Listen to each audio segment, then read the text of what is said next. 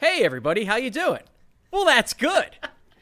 It's Charlie O'Connor here, playing the role of Bill Matz as host, as we try to figure out some way to fill our time during our lack of hockey. And you may have noticed that we've been creating a few new shows. Uh, well, I guess one was just recreating yelling about sports. Kelly is doing her uh, interview random people and try to make it fun, and I think she's been doing a real good job with that so far. So, to that end, I wanted to make a show of my own, and this show will have absolutely nothing to do with hockey. I promise you. Maybe we'll eventually bring some hockey thing in, things in, but for now, it is the music movie discovery show.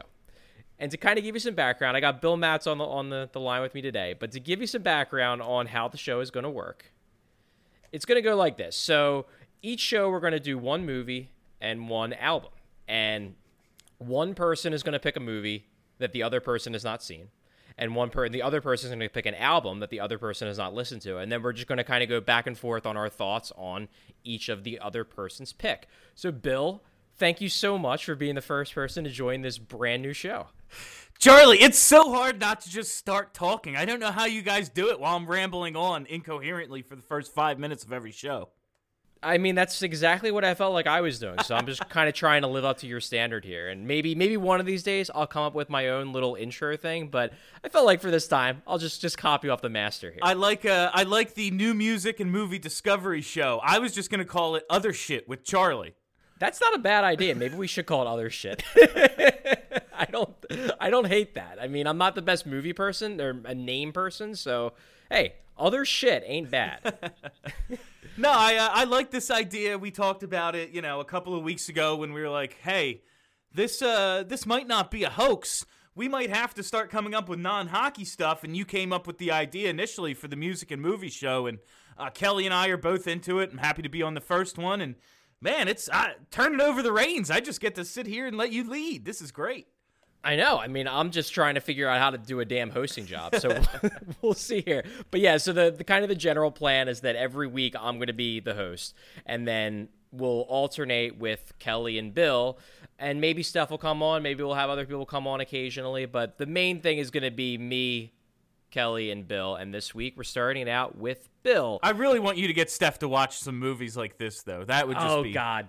Yeah, yeah, we got to have Steph do some uh, some some bad cinema. I mean, we are what, what, what me and Bill found when we were doing brainstorming for this was that we are both connoisseurs of bad cinema, uh, which is why I chose a movie that I was honestly surprised that Bill had never seen before. But uh, I'm glad that we get to do this. It is it's a movie, little old movie called Highlander. Uh, released in 1986, and it is a cult classic of bad cinema. So I, I suspect a lot of our listeners are familiar with the movie. But uh, to give you a, a, brief plot description, in case you are not familiar with Highlander, this it, this plot is just as crazy as it will sound as I describe it. So, concept of the movie: there are immortal beings running around the world that just look like normal people, but they can't die unless you chop their head off and they're all competing for what is called the prize, which goes the last immortal standing. And the final gathering of all these immortals happens in 1980s New York City, when the main character Connor MacLeod has to fight and try to defeat the evil Kurgan to prevent him from getting the prize. Oh, and, and Sean Connery's in this too. He's in a bunch of flashbacks. He just Connor's, shows up. Oh yeah, he shows up in like the most ridiculous outfit. He's Connor's Egyptian mentor from the 1500s. And that, my friends, is the Highlander. Yeah, it's uh I, man, I had a great time. I just had a really good time watching this. It's one of those movies that when I tell people I've never seen it, they're like, "But but how?" Like just when I just put out on Twitter, I can't believe I've never seen this movie like halfway through watching it, people were just everyone's everyone's response was, "What the fuck? Why? How have you never seen this?" Like at a certain point you feel like you've seen something because you've heard there can only be one reference so many times. There can be only like, one. yeah like i know what i i knew the general I, I, I it turns out i didn't know the general concept but uh, yeah 1980s new york seems like the perfect setting for this showdown of uh, maniac swordsmen. So it was it, it was a really just good time watching it was my very first takeaway from it yeah, I mean, my so I have like a uh, a thing with this movie because so my dad loves this movie. Like this is one. Of, this is one of his favorite like awful movies of all time. To the point where like him and his friends in the '80s would like go around like at parties and like have like trench coats like Connor MacLeod and have these like novelty fake swords that they would go around. My friends called my dad O'Connor McLeod. So like this is like a big time O'Connor family movie. Oh that I man, saw. what a great that would have made a great Twitter handle. O'Connor McLeod, definitely, definitely. So, like, this is a movie that I grew up with. I watched a bunch of times when I was a kid because my dad just had to watch it like once a year. Um, and my my case for this movie basically is that it's just one of those classic like it's so bad it's good. Like no one's gonna act like this is some like cinematic masterpiece in terms of what it does, but like there's just so much dumb shit and so much shit that doesn't make sense that you just you turn your brain off and you just have fun with it. And like those movies, like not saying that like great movies aren't great, but these movies are just like I don't know. I I, I love these kind of movies that are just so like utterly ridiculous that you just got to roll with it. Yeah, I can't imagine like having a fun podcast about like an actually good movie. Uh, like this is this is perfect subject matter, and what like when we were talking. Okay, so uh, I told you straight up, I prefer bad movies to good. Like I don't want to watch an Academy Award nominated movie ninety percent of the time. I'd rather just do this. Uh, and I, I just um, shit, I completely forgot where I was going. Um, yeah, just the the utter ridiculousness of it. Uh, start talking as I remember my point again. Yeah, so uh, so one thing I wanted to kind of bring up because, as I said, it seems like we're both connoisseurs of bad films. So what, like, let, let us talk for a second about like the concept of what makes a movie like so bad because there there are some movies that are just bad. Like, Yeah. they're like they're just utterly unwatchable because they're just they, they try to be something they're not and they're just terrible but then there's like a subclass of bad movies that like you know objectively if you're like talking about i guess like how to critique cinema like they don't do things well but it somehow swings back around to being awesome That's that's that's what I was gonna get at. Thank you for planting that seed in my head, Charlie. We were talking about doing like a bad movie, and you told me this one is self-aware. Like at no point do I think Sean Connery and the director were like, okay, and then this, and then okay, this is the scene we're gonna submit for a Golden Globe. Like when they were doing this thing, they fucking knew what they were making, and just I feel like there's a complete lack of movies like this now. Everything tries to be a two and a half hour epic film. And I, I just really enjoy. Yeah, I think that the first thing you have to have is everyone's self aware. Like, these are immortals from thousands of years ago that have to behead each other. And they're in 1980s New York having sword fights. Like, at some point, some Vietnam veteran with a fucking machine gun shows up and they're sword fighting and it's like the absurdity of it and they they had to know how bad it was like how stupid it was uh, just unbelievably yeah just like they're in Madison Square Garden and setting the whole like blowing up cars. It's unbelievable. A serious underrated part about this movie, and I maybe there's nothing underrated about this movie because like I think everyone who loves it loves this part.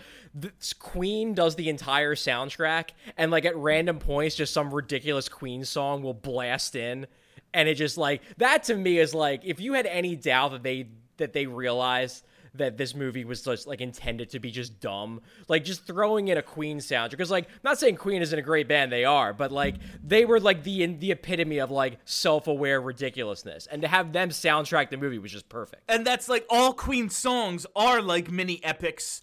And just having that, like Freddie Mercury just blowing out his lungs over like something stupid, like a thunderstorm destroying an entire stone home while a sword fight is going on in it, like is just incredible. Like I watched the movie with Ava, and she was like, "Oh wow, this is Queen." I was like, "No, this is some '80s band that's," and then like over the opening credits, it's like original score by Queen. I was like, get the fuck out of here.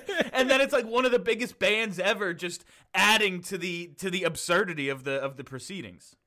Yeah, and that like that kills me. And there's there's a couple moments where like the Queen soundtrack comes in. I think we'll get into later where it's just so it's so perfect in its ridiculousness. But the first question I have to ask because I believe there is only one correct answer to this to this question. Are you saying there can be only one? Best character in the movie. Kurgan, baby. It's of course it's the Kurgan. Kurgan is legendary. like it's. I mean, Sean Connery just he shows up and he's in that ridiculous. I don't even like. Zorro costume? Is that what you would call it? Like So, I- so, like, so apparently, like they want. So he says he originally introduces himself as a Spaniard, but then like he's like, oh, by the way, no, I'm actually from Egypt, but I married a Japanese princess. So I don't know, wh- like, what the fuck they were trying to do with that character. He's had a lot of time. Like that's the. I guess you would. it- Like that's. I saw a tweet the other day that was like, "Man, I guess I can't lie to myself anymore if I had the, like about all the things I do if I had if I just had the time." Like, yeah, I'm just watching The Highlander, but you know, if you had the kind of time an immortal has, you'd go to Japan, you'd go to Egypt. So like, I get it. I get it. It's a fair point. It's a fair point. If you have thousands of years, yeah, you're gonna you're gonna try everywhere.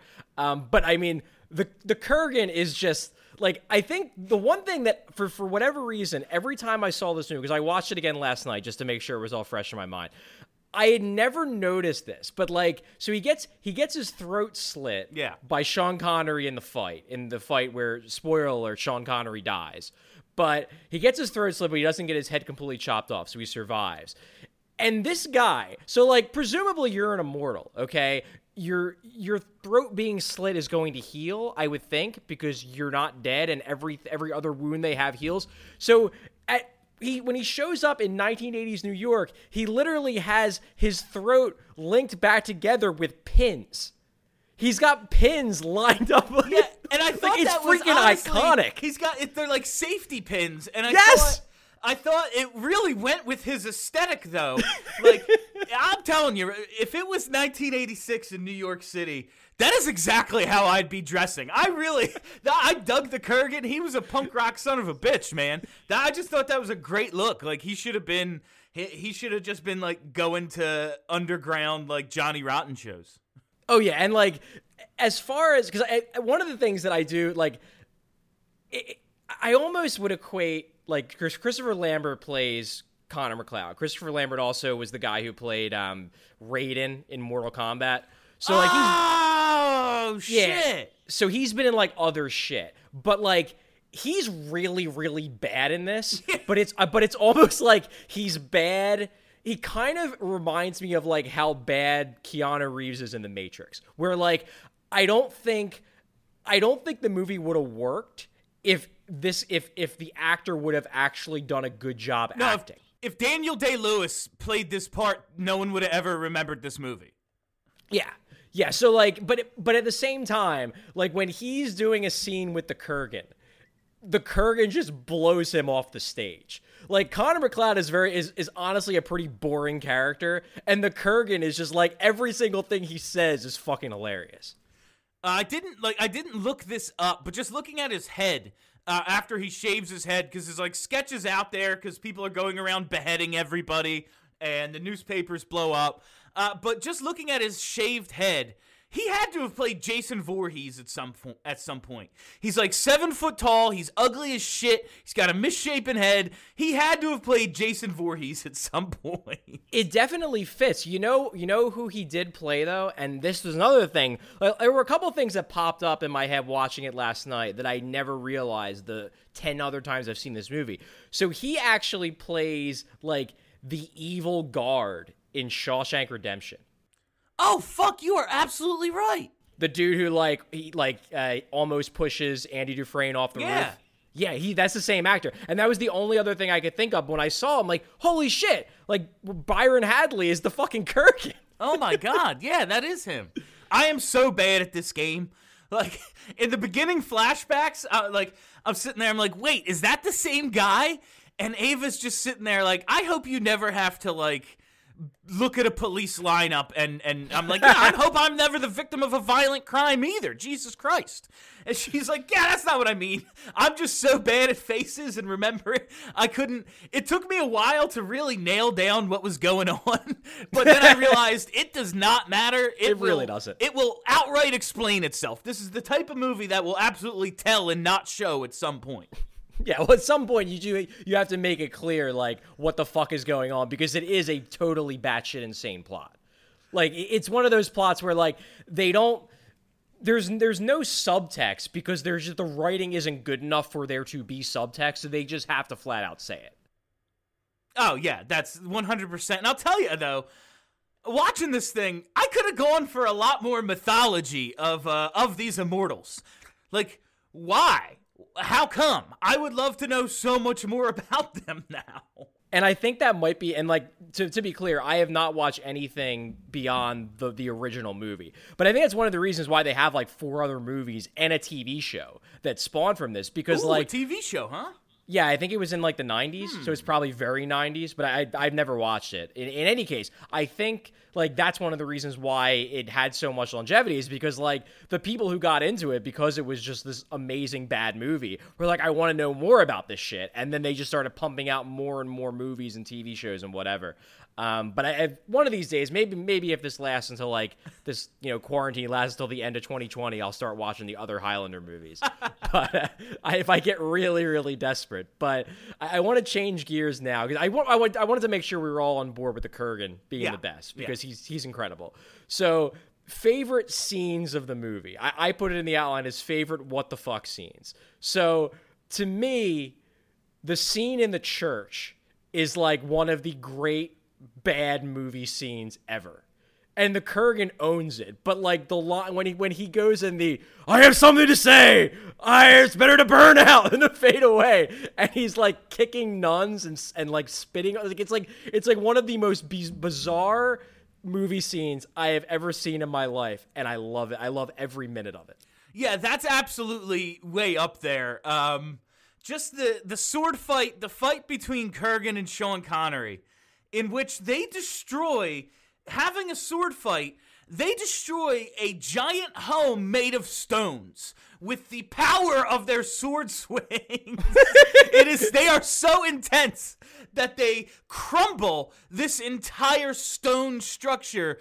But I have to like having no idea what was going to happen in this movie and it opens with like the fabulous freebirds like coming out eh, like that's a real that that's a famous tag team that got introduced those three those three guys. Michael P.S. Hayes is the most famous uh, with the mullet and the beard and everything but um, just those guys coming out and then ex- having to explain like ah yeah um, yeah, they are wearing, you know, they're bad guys, and it's the 80s, so, you know, culture's not as woke, so the Confederate flag capes they're wearing, it's not so much meant to be racist, uh, as it is, well, alright, yeah, maybe Michael Hayes did get in trouble for saying racist stuff a couple times, but, shit, um, yeah, it's the 80s, what can I say? Like, it's the, just having this wrestling match, and then it goes right into a fucking sword fight. they're they're literally sword fighting in the parking garage,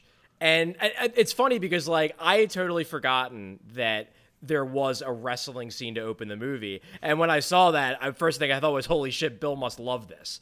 But like it literally, it starts out with with the wrestling match. Uh, Connor MacLeod is is in the stands for like there was no reason for this movie to start out with a wrestling match. No reason at all. None. It, wa- it was just like, well, if we start out with a wrestling match, that'll be cool, right? And then he he leaves because I guess like he's feeling the presence of another immortal, and then he goes to the parking garage, and there's another immortal who's wearing sunglasses in a parking garage and a suit. and a suit, and like he's wearing this long ass trench coat. It, it it was if you're talking about like perfect openings to a movie that show you just exactly how much craziness you're in for, like that's got to be top ten. yeah, like, and just trying to figure out what the hell I was watching. The first 10 minutes of this, I'm like, all right, I'm in. Like, yeah, okay, I see where this is going, and I like it. So I also I also love just because going back to the the con the conversation we had about Queen being the soundtrack when they for like the only time in the movie they try to be melodramatic and they try to show that like you know he he falls in love with this woman and she gets older and he doesn't age because he's immortal. And like you're supposed to like I think feel like real pity and sympathy for him.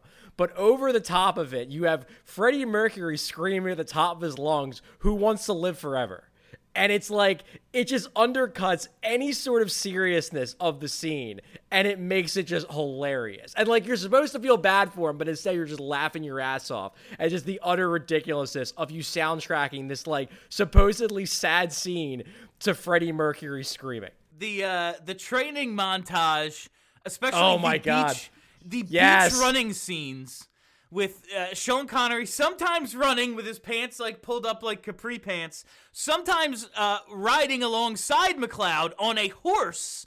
It's just, it's beautiful. Like I, I- that's cinematography to me right there. Like that's that's what it is. No, I I had forgot. There were a bunch of scenes I had forgotten about. That was one of them, and that had like serious Rocky Three vibes. It with, was uh, Rocky Three. It definitely was Rocky Three. Like they, though, the director and producers absolutely watched Rocky Three, and were like, "We need that in our movie." It's it's going to be in fifteen hundred, but we need that in our movie. That's, I like uh I like that you you just this random scene that came out of nowhere, uh, just showing Connor in history, just one random point where he saves the the little girl and shoots the Nazi. Like That's another thing. Like, I, I was another scene that I had totally forgotten about. But the reason why I love it is I can just imagine. I can imagine they're all like, you know, in the you know in the room where they're throwing out ideas for the screenplay, and somebody just like, yo, you know, it would be cool. If we throw Connor MacLeod in World War II and he shoots a Nazi, and everybody's like, "Yeah, why not? Like, why not put that in the movie? Like, there's no real reason for it to be in there, but there's never anything bad about watching someone shoot a Nazi." yeah, no, that's it's if you wanted to make sure everyone's rooting for him, it's like he saved that little girl from a Nazi. Like how do you that's good. That's that's 100% approval rating. I mean, it, it happens like two thirds of the way through the movie. So Yeah. if you weren't on board with them, like, I don't think that's changing any minds. but I, I just, I really think that was just an example of it's like, well, you know what? We've done everything else. Why not have him shoot a Nazi? And like, it's just, it's so overdone, but it's so great. And again, like, there's nothing bad about shooting Nazis. So why not? That might be a controversial statement now, Jar. Well, maybe, maybe, hopefully not for our listeners. No, yeah, Um, that's uh, I, I really, I, I'm trying to, what, man, just, I keep going back uh, to the the dude, the survivalist from Vietnam. Oh, man. just so happens to be driving around in like some fucking hilarious muscle car and has a machine gun on the passenger seat and happens to come across two dudes sword fighting and is like, oh, you know what? I need to interject. I really need to be involved here. But I just love the uh, I love the idea of something that just doesn't happen anymore. Like the newspaper business uh, just like taunting the police and being on the side of criminals like oh the the, the random beheaders are up three nothing on the cops and like, everyone's buying a about that. newspaper and following this story like we don't have news stories like that anymore where like the bad guys are messing with the cops and everyone's following along we never get son of sam or btk or anything anymore just some random virus that makes us stay inside You know, that's actually kind of funny because there's a lot of things about this movie that, like, I love because they're so bad. That's actually, I, I didn't think of that. That's actually one of the things that, like, I will give this movie actual cinematic credit for. Like, that little thing with the newspaper stuff, like, that's actually legitimately good world building. Like, that is good because that, that puts you in, like, the, like, if this if this bizarre thing was actually happening, what would the media do? They'd make fun of it. Of course they would, especially in the fucking 80s. Yeah. Oh yeah. In 1980s, like they didn't give. Oh, three people have been beheaded. This is hilarious. but one, um, the love interest. I can't remember the the, the woman in the who's the forensics uh, Oh, oh, oh, pres- present day? Yeah, Brenda. she just yeah, Brenda. She just happened to be. Uh, like the world's foremost authority on sword making. like that's just an incredible coincidence to me that you oh yeah she she works uh, she investigates forensics for the N- NYPD but she wrote this book uh, that's about the complete history of sword making and metallurgy like oh yeah of course why wouldn't she know that this sword was the metal was folded over 200 times It makes perfect sense to Yeah. me, and I, and I think that's a good transition into uh, one of the the final things I want to talk about because there's just there's so many parts. We've kind of been talking about how like this is one of those so bad it's good movies, but there's so many things about this movie that are just like incredibly poorly thought out. and I just kind of want, want to run through some of them rapid fire. Like my favorite casting thing is that you have Christopher Lambert, who is from who's a French American, I think. He's playing a Scot. Yeah. With a high, he's a hi- the, the Scottish Highlands, and then you have Sean Connery, who is from Scotland, playing an Egyptian via Spain. like you had two people playing like the wrong characters in this movie. I would like. Do you think Sean Connery like signed on to do it and then read the script and was like, "I'll be in this for eight minutes." you cannot. This movie is not going to make enough for you to afford me.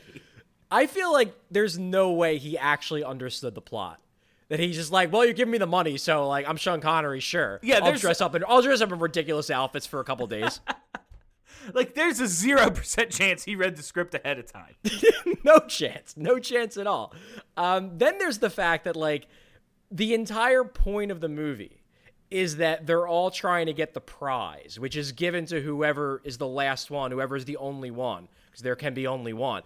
And like we never really understand what it is. They just tack it on at the end, and I'm I guarantee you, I don't know this for a fact, but it felt to me that like they originally just wanted to end the movie on the fight, and then somebody from the studio pulled them back, and you're like, "Yo, you guys have to like actually explain what he won." And then they pulled everybody back in to film one more scene where he explains the prize. It just feels so tacked on that like that wasn't even the point. I was gonna ask. I was like, did I miss something with the prize? like, did he? Uh, he says like I can grow old and have kids now. Like, I don't know. Does that How was mean, that a prize? Didn't was- you want to live forever? Is the Or I guess prize? like according to, is the prize Queen, of you being don't. the last immortal that you'll eventually die now? So it's, they, they say something like, okay, well, now I know the thoughts of everyone. And I guess they leave it open ended that, like, he could, like, bring about world peace or something. But, like, that doesn't mean he's going to. No, I. He might. I didn't you, you might. Yeah. I didn't get the impression that he was going to use his powers for anything but uh, and Brenda. Exactly. And speaking of banging Brenda, this this particular part of the movie, I I it cracked me up so much watching it.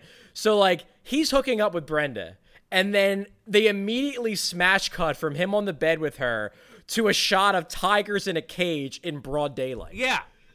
Like in, in terms of filmmaking, that's got to be one of the best smash cuts I have ever seen in my life. Uh, the sex scene itself, with just the music and like the perfect 80s apartment with the skyline and the light, like it looked like something out of every 80s movie I've ever seen.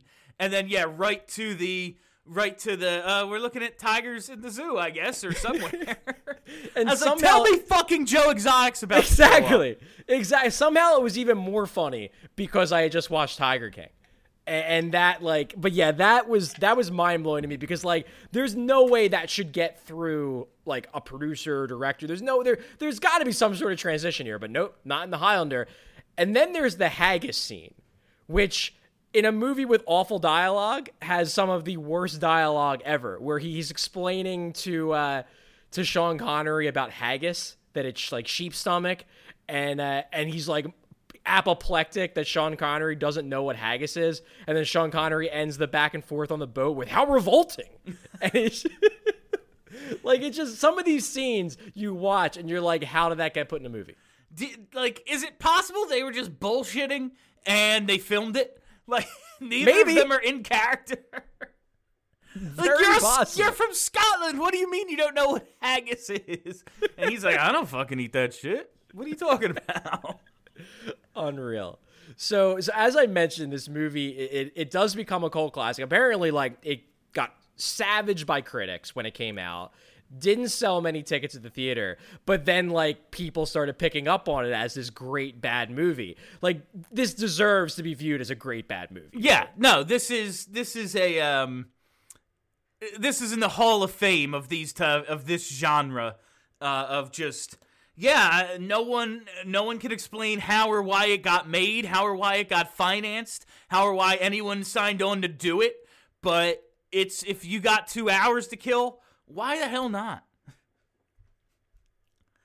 Okay, so I think that's a good good spot to end our uh, our discussion of Highlander. So now we're going to pivot, and this is what's going to happen in these shows. So we get the first half of the show on the movie, second half of the show is on an album. So since I picked the movie, Bill picked the album for this week, and this week's album was uh, Streetlight Manifesto uh, somewhere in the between, uh, released in 2007.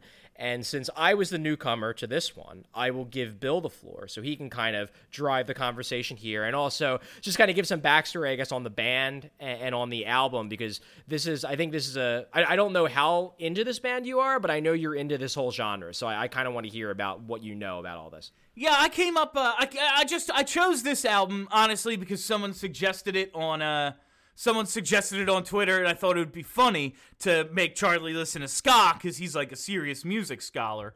Um, I, I, I mean, like. I, would, I wouldn't quite go that far, but no, I, I mean, I will admit that I'm not like yeah. ska is definitely one of those genres that I don't listen to, and yeah. I've never been super into. So it was like, hey, sure, I'll check it out. Why not? Yeah. All right. So Streetlight Manifesto, uh, they're they're basically one guy. They're one guy named uh, Tomas like Kalaniki. I never know how to say his last name. He goes by K and he was in a little band called Catch 22. Uh, they were a pretty decently well known ska band for a little while. He had a falling out with them and uh, formed Streetlight. And really, what it is, this is their second real studio album. Uh, it's their third, like, if you look at their Wikipedia page, it goes, this is their third album. They put out a re release of a Catch 22 album just because he was like, those are my songs, they want to re release it for an anniversary or something, I'm going to preempt them and uh, put it out myself with my new ska band. And it's basically just a continuation of his original Catch 22 with Streetlight. But this one, man, I, I, I liked it a lot when it came out. I was a big fan. Uh, there, it's New Jersey ska. You know, even if you're not, if you're from where I'm from, like you've seen them somewhere at some point. Like all my friends uh, have been to streetlight shows. You've seen them at Warped Tour, something. They're they're from around here, but they got decently big. Uh, and really, what this album reminded me is that this genre is it's I, I, I don't know. There's this quote in Almost Famous from Lester Bangs where he's like, the idea that take like you can't take rock and roll too seriously. If you really, really think about yourself like an artist, like a little part of it is supposed to be stupid, and that's what ska is to me, man. It's supposed to be fun. It's supposed to be dance music. This is really good. They're really great instrumentalists, but it got really like repetitive and they were just trying to be a little too long like the opposite of what we just talked about with the movie uh, looking, listening back to this album for the first time in a while, loved the first half, and then in the second half, I'm like, have I just been listening to the same song for like an hour? Like that's how I. That, that's basically what I came to the conclusion of at the end of this thing. But I real, I love the first half of it. Like side A is really great. Uh, just tell me what your initial thoughts were listening to it for the first time, Charlie. Yeah, no, that's interesting. Kind of your breakdown of this, because um, I, I, honestly I went into this figure and this was an album that you absolutely loved. I didn't realize it was more like, yeah, I like it, but it's not like that's what I their consider first to be album. like a super uh, their classic. first album is freaking awesome, and Keasbey Nights the the cover album is freaking awesome, and then they come out with somewhere in the between, and it was like, okay, this is cool. This is kind of just more of the same, though. Gotcha. That's fair. Um, so I'm not at all familiar with Streetlight Manifesto. Barely familiar with ska. Like I know like the big hits, um, but it's just it's not it's not a genre that I got into. Maybe in part because of kind of exactly what you're saying, where there's that like inherent goofiness that I never kind of latched onto. I tend to be more into like I when I say heavier, I don't mean like heavier musically, but just like heavier lyrically stuff. You know the the the, the more like I guess sad is the way to put it, but I guess intense is probably the best way. Like I tend to be more into that kind of stuff, and the inherent goofiness of ska kind of turned me off. And I, I'll say I was I was surprised at how much I enjoyed this. At the same time, it was the parts of the album that were kind of the heavier parts that I liked the most. Like so to kick it off, I really, really, really liked the first song. We We Will Fall Together, I thought was awesome. I, I that that's the song that like I I legitimately will probably keep listening to beyond like I doubt I'll I'll keep this album on rotation, but that's a song I'll go back to a lot because it's just like the the lyrics are cool. It, it's it has the the horns, but they're not like super ska-ish. It's kind of darker, and they got the fucking dueling saxophone solo that goes into a bass solo, and it's like, damn, these guys are like really really good musicians. That was that song to me was like I put that like head and shoulders above the rest of the album. I thought that song was like flat out incredible. I love. I think that and um and Mephisto's Cafe are probably my two favorite songs on the album. But yeah, that's the reason I wanted. I did really think this would be good is because that's like ska to me is the goofy fun having a good time that's what it is but streetlight is inherently like unity and uh, mor- and mortality are two continual themes throughout all of their songs, really. This okay. being the first one you've heard and the first song on the album, I can see why you would latch onto it. And uh, yeah, it's. I think it's. Yeah, when you see them live, Charlie, it's hilarious. Like when you talk about the musicianship, the the main guy, Toh Kay, he writes every note of every song and every lyric of oh, every damn. song. And he just stands there with a microphone and fucking looks at them and watches them and makes sure they don't screw up his shit you could see them 10 times with 10 different lineups. As long as he's there, it's Streetlight Manifesto. But and he's just like staring at them like do not screw up my masterpiece. He is very much like the outlier of that uh, ska community where they're more up there to tell the jokes in between the songs than fucking actually play the music right half the time. No, that's that's interesting because yeah, I definitely you definitely got the I definitely got the impression, and that was I guess cool to me is that like this was meant to be art, not just ska. Whereas I feel like most ska is it just feels like party music essentially, and that's kind of where I would lose interest. So the parts of it, the parts of it I like the most. It was funny, and, and I don't know. I don't know if um, this might just be because like I'm not, I'm not super into like the skate punk scene. Okay. I'm not yep. like like it, and and truthfully it's not that I don't like it, it's just I'm not that familiar with it. But the one the one band that I did get into from the skate punk scene that I still love uh, is AFI. And there were parts of this album, not even like entire songs, but there'd be like 30 second bursts of, of, of the songs that would remind me a lot of like early pre major label AFI. Like the first, the intro to uh, One Foot on the Gas, that is like Art of Drowning AFI right there. Like the the the the, the note picking with the guitar and the slow build up, like that's that's Art of Drowning, Sing the Sorrow AFI. And the other song I probably liked the most after We Will Fall Together was Watch It Crash. And I think that's probably because it's like the most like punk rock sounding song. And that had a lot of AFI vibes to me. And again, like I love AFI. So hearing that, I was like, man, I wasn't expecting to hear that vibe in a ska album, which was cool to me. The parts of the album I wasn't as into were the parts that were like, and, and I kind of see where you're coming from here, where you're like the second half of the album, everything kind of started sounding the same. I felt like the second half of the album sounded more like what I think of when I think of ska, yeah. except the songs were really long. And it was like, okay, well, I'm already not super into this style, and now you're throwing five minute songs at me that are a style I don't particularly love anyway. So that I, I was sort of with you. I kind of lost interest a bit in the second half. There were a couple songs that I latched onto, but the I I, I loved We Will Fall to, was it We Will Fall Down Together, yeah. We Will Fall Together. Love that. Really liked Watch It Crash. Uh, Mephisto's Cafe, the chorus is awesome. Um, and then the other stuff, like I wouldn't say I didn't say I disliked any of it, but I definitely started falling off a little bit in the second half. Yeah, and that's it. It just kind of seemed to all run together when I was listening. Like I don't listen to albums all the way through most of the time. I listen to a half, listen to a couple songs, just put something on shuffle, just tell Alexa play music so I can get something done. Uh, listening to it all at once for the first time in a while, it was like, all right and that's when I get into the song length discussion. Like you talked about not loving skate punk and that whole scene. Like I love the Suicide Machines. Like the Mighty Mighty Bosstones are like they're poppy. You you hear their music on the radio when we were kids. Like it was ska, but not like not like this. And like only either of those bands though, only a handful of their songs eclipse three minutes. And this song, I, I don't think this album has a song under three minutes. Like um I just had the lengths in front of me. There's a yeah, I think I think like 322 is the shortest song on the album, and that is like that's just not ska. That's not typical punk. That's not something you'd be expecting. Uh, even being familiar with the band, I was like, Jesus Christ, how long is this song? Is this a five minute song?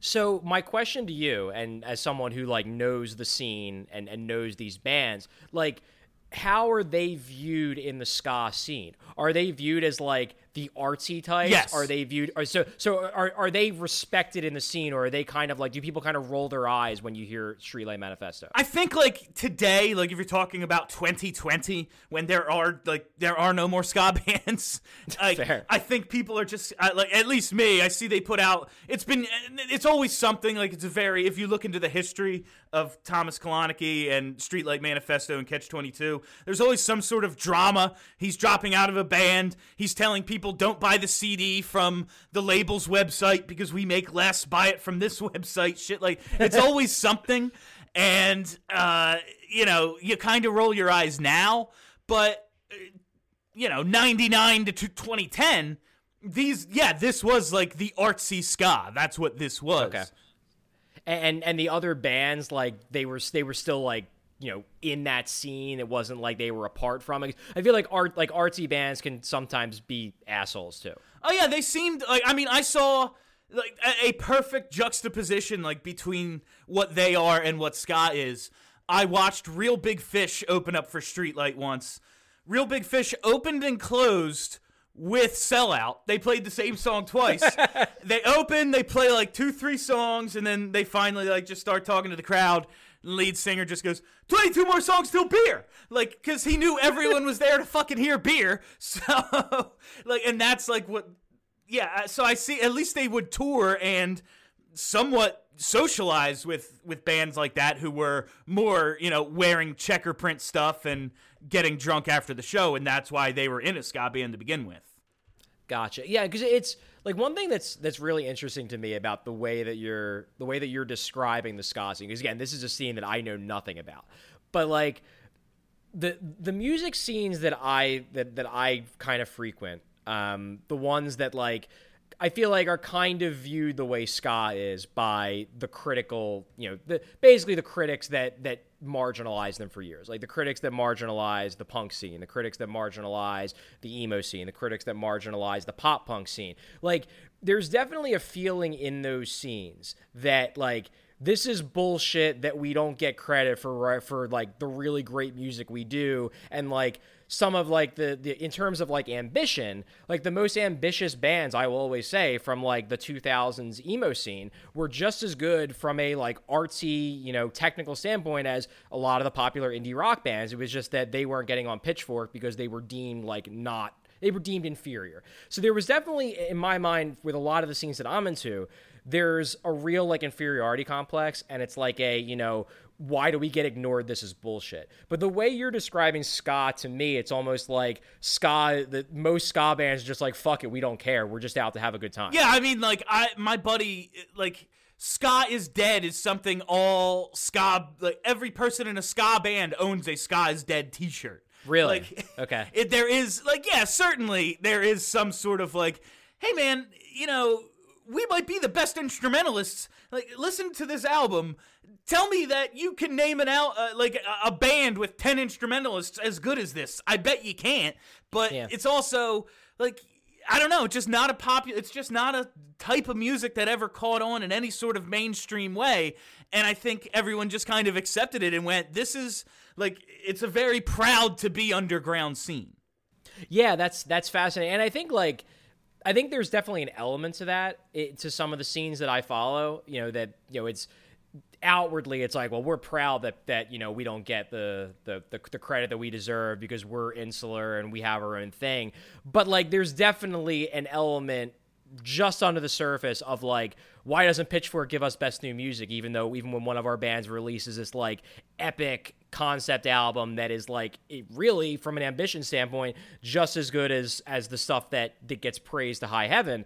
And i just get the feeling from what you're saying that ska is is much more like at ease with what they are, which I guess is fascinating. Why that we're doing this album because if this album I listen to and I hear a band that w- like maybe not openly, but like at their core they kind of want that credit. They Oh. want to be viewed as an art as a, as a legitimate art rock band that just happens to have ska influences. Yeah, it's it's definitely it's very like they approach it more from an orchestral. Yes, this is punk rock. This is a subgenre of punk rock, but this is this is musicianship. We're not up here. Uh, I love in um, uh, what the fuck the the Walk Hard when he, do, when he uh, Dewey Cox does cocaine and invents punk rock because he's just yelling as loud as he can, playing as fast as he can, like some sort of punk. Like, like it's not that. Like they are they are trying to make that sort like level music thought of in that way. They just play a genre that, you know, is never going to be. Like think about So- like the biggest ska song I can reference is Sell Out by Real Yeah. Big Fish. What's the theme of that song? Selling out. Like it's that's a like that's how these people think or at least thought. Yeah, no, it's uh, that that's a really good point. Yeah, I, I only know maybe like what, like three or four ska songs. Like there's that one, there's that one by the the Mighty Bosstones that they play at Never like had to knock games on sometimes. wood, yeah. yeah, yeah, that one. And is is Goldfinger ska? Uh yeah, sure. No, no, no, no. Okay, so are they just they're just punk rock? I think so. I was never Okay. big on Goldfinger. Okay. Okay. Cool. Yeah, because I, I mean, I, I know some of these ska bands also from like Tony Hawk because like they would always throw like four or five ska songs on a Tony Hawk soundtrack. Yeah, yeah that was But, oh man, Tony Hawk. That's where I like skate, especially like the skate punk scene. That all came out of the video game. It all like it blew up after the game. Did it really?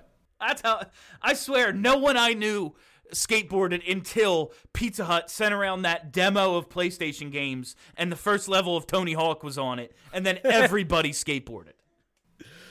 Fair. I mean, I never skateboarded, and I, I, as I said, I never super got into the punk scene. Yeah. Like, I, I, my intro to, uh, to modern rock was like Jimmy Eat World, and then into the emo scene, and then into indie rock from there. So I missed most of that skate punk. The only reason why I got into AFI is because they kind of straddled the line. You know, Sing the Sorrow was sort of in that scene, and then I went back and listened to all their old stuff, and that those those albums actually were in the skate punk scene. Like Boy Who Destroyed, the World is on a Tony Hawk soundtrack, and it deserves to be. It's a skate punk song. Um, but uh, but I never really knew. Like I, I, it wasn't even that like. I tried to get into ska and failed. I just I didn't have any friends that were into it. That wasn't my world, and I just missed it. Yeah, that was it. Was just that's what a couple of my friends are a couple years older than me, and that's what was going on. Like you went to the ska show at the Grange or at the VFW. That's just what we did, and it's just how I got into it. But now, I guess to wrap it up, Charlie. I guess to wrap up this portion of the uh, of the segment, I just want to know, like, all right, so you listen to this, and you did find some musically, uh, like some musically redeeming qualities in an album that you hadn't heard before, a genre that you're not super into do you think you're gonna like go back and listen to some of their other stuff? Well, you were saying that their first album is like their best one. Yeah, everything goes numb is awesome, and then Keasbey Nights, which is a re-release of the main guy's first band, uh, their big album. Those two are great albums. Okay. Yeah, I mean, I would probably check out the first one if that's like their best. Um, and then did they do like anything after this, or was this kind of like the high point of of that? Yeah, this was kind of it. They put out this album of covers called 99 Songs of a Revolution. And it was going to be, we're going to do nine of these, 11 on each, 11 on each, and it's going to be this awesome series we do over several years. Yeah, they never made it past volume one. Uh, they have a few more recent, like, and when I say recent, like maybe 2013 uh, era albums, but I honestly never even heard them all the way through. Okay, so th- this was probably like their. If you're talking like creative high point, Yeah. this this was probably it. Either this or the first one. Yeah, I'd probably go back and, and check out the first one. Like as I said, and, and I don't want to. I, I, I want to emphasize this. Like I really really liked "We Will Fall Together." Okay. Like, I that that song like I didn't think I would like really love a ska song. That song owns. Like that song just straight up owns. I think I I think I tweeted out a couple weeks ago that like there's no such thing as like a bad like if you put saxophone in a song, it automatically is cool. And like, I don't care if it's like, oh, it's uncool. No, it's awesome. And the they they don't just have one saxophone. I think I think they have two. They have like two saxophone solos going on at the same time, and then it goes straight into a, a bass solo, and that's just like shit. Like number one, these guys are good, and then number two, like that just sounds cool. Yeah, I I, it's- I love that. It just sounds so big. Like it sounds Yeah. like it like a- a- even a little band with a saxophone sounds like they could fill an arena with the noise. Like I, Yeah. I just I love that sound so much. Something I love about Ezra Furman, how he used to use the saxophone a lot. Um, yeah, yeah. We I remember you were super into that album. I I liked it to a degree.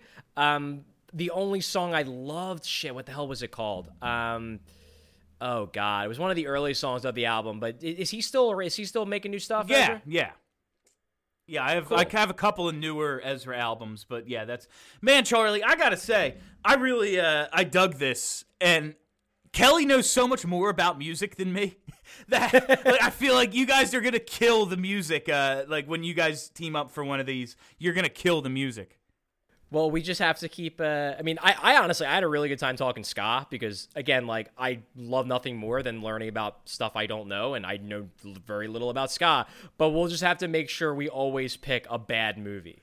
Who's uh, to, to, to lead off our, our episodes? Yeah, who's uh who's picking the movie? You were you were Kelly for next week. Uh, not sure. I'll have to ask Kelly. Um, but next time me and you go, you definitely pick the movie. All right, awesome. Sounds good, Charlie.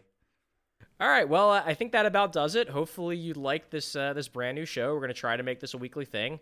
Uh, next week, I'll be bringing Kelly on, but the week after that, Bill will be back to talk some more. What, what was the the name of the show you came up with? Other shit. Uh, other shit with Charlie. okay. I, you know what? Let's go with that as the title. I like it. New Other music. shit with you when you start doing this for the Athletic, you can call it New Music and Movie Discover. I mean, it's not a snappy title. No. Other shit is way better. So let's go with other shit. Um, but yeah, Bill will be back in a couple weeks, and hopefully we'll just keep this going for as long as we don't have hockey. Ah, well, hopefully uh, that's not too much longer, but here we are, and I'll keep doing it. as very long as you well might be. Chuck.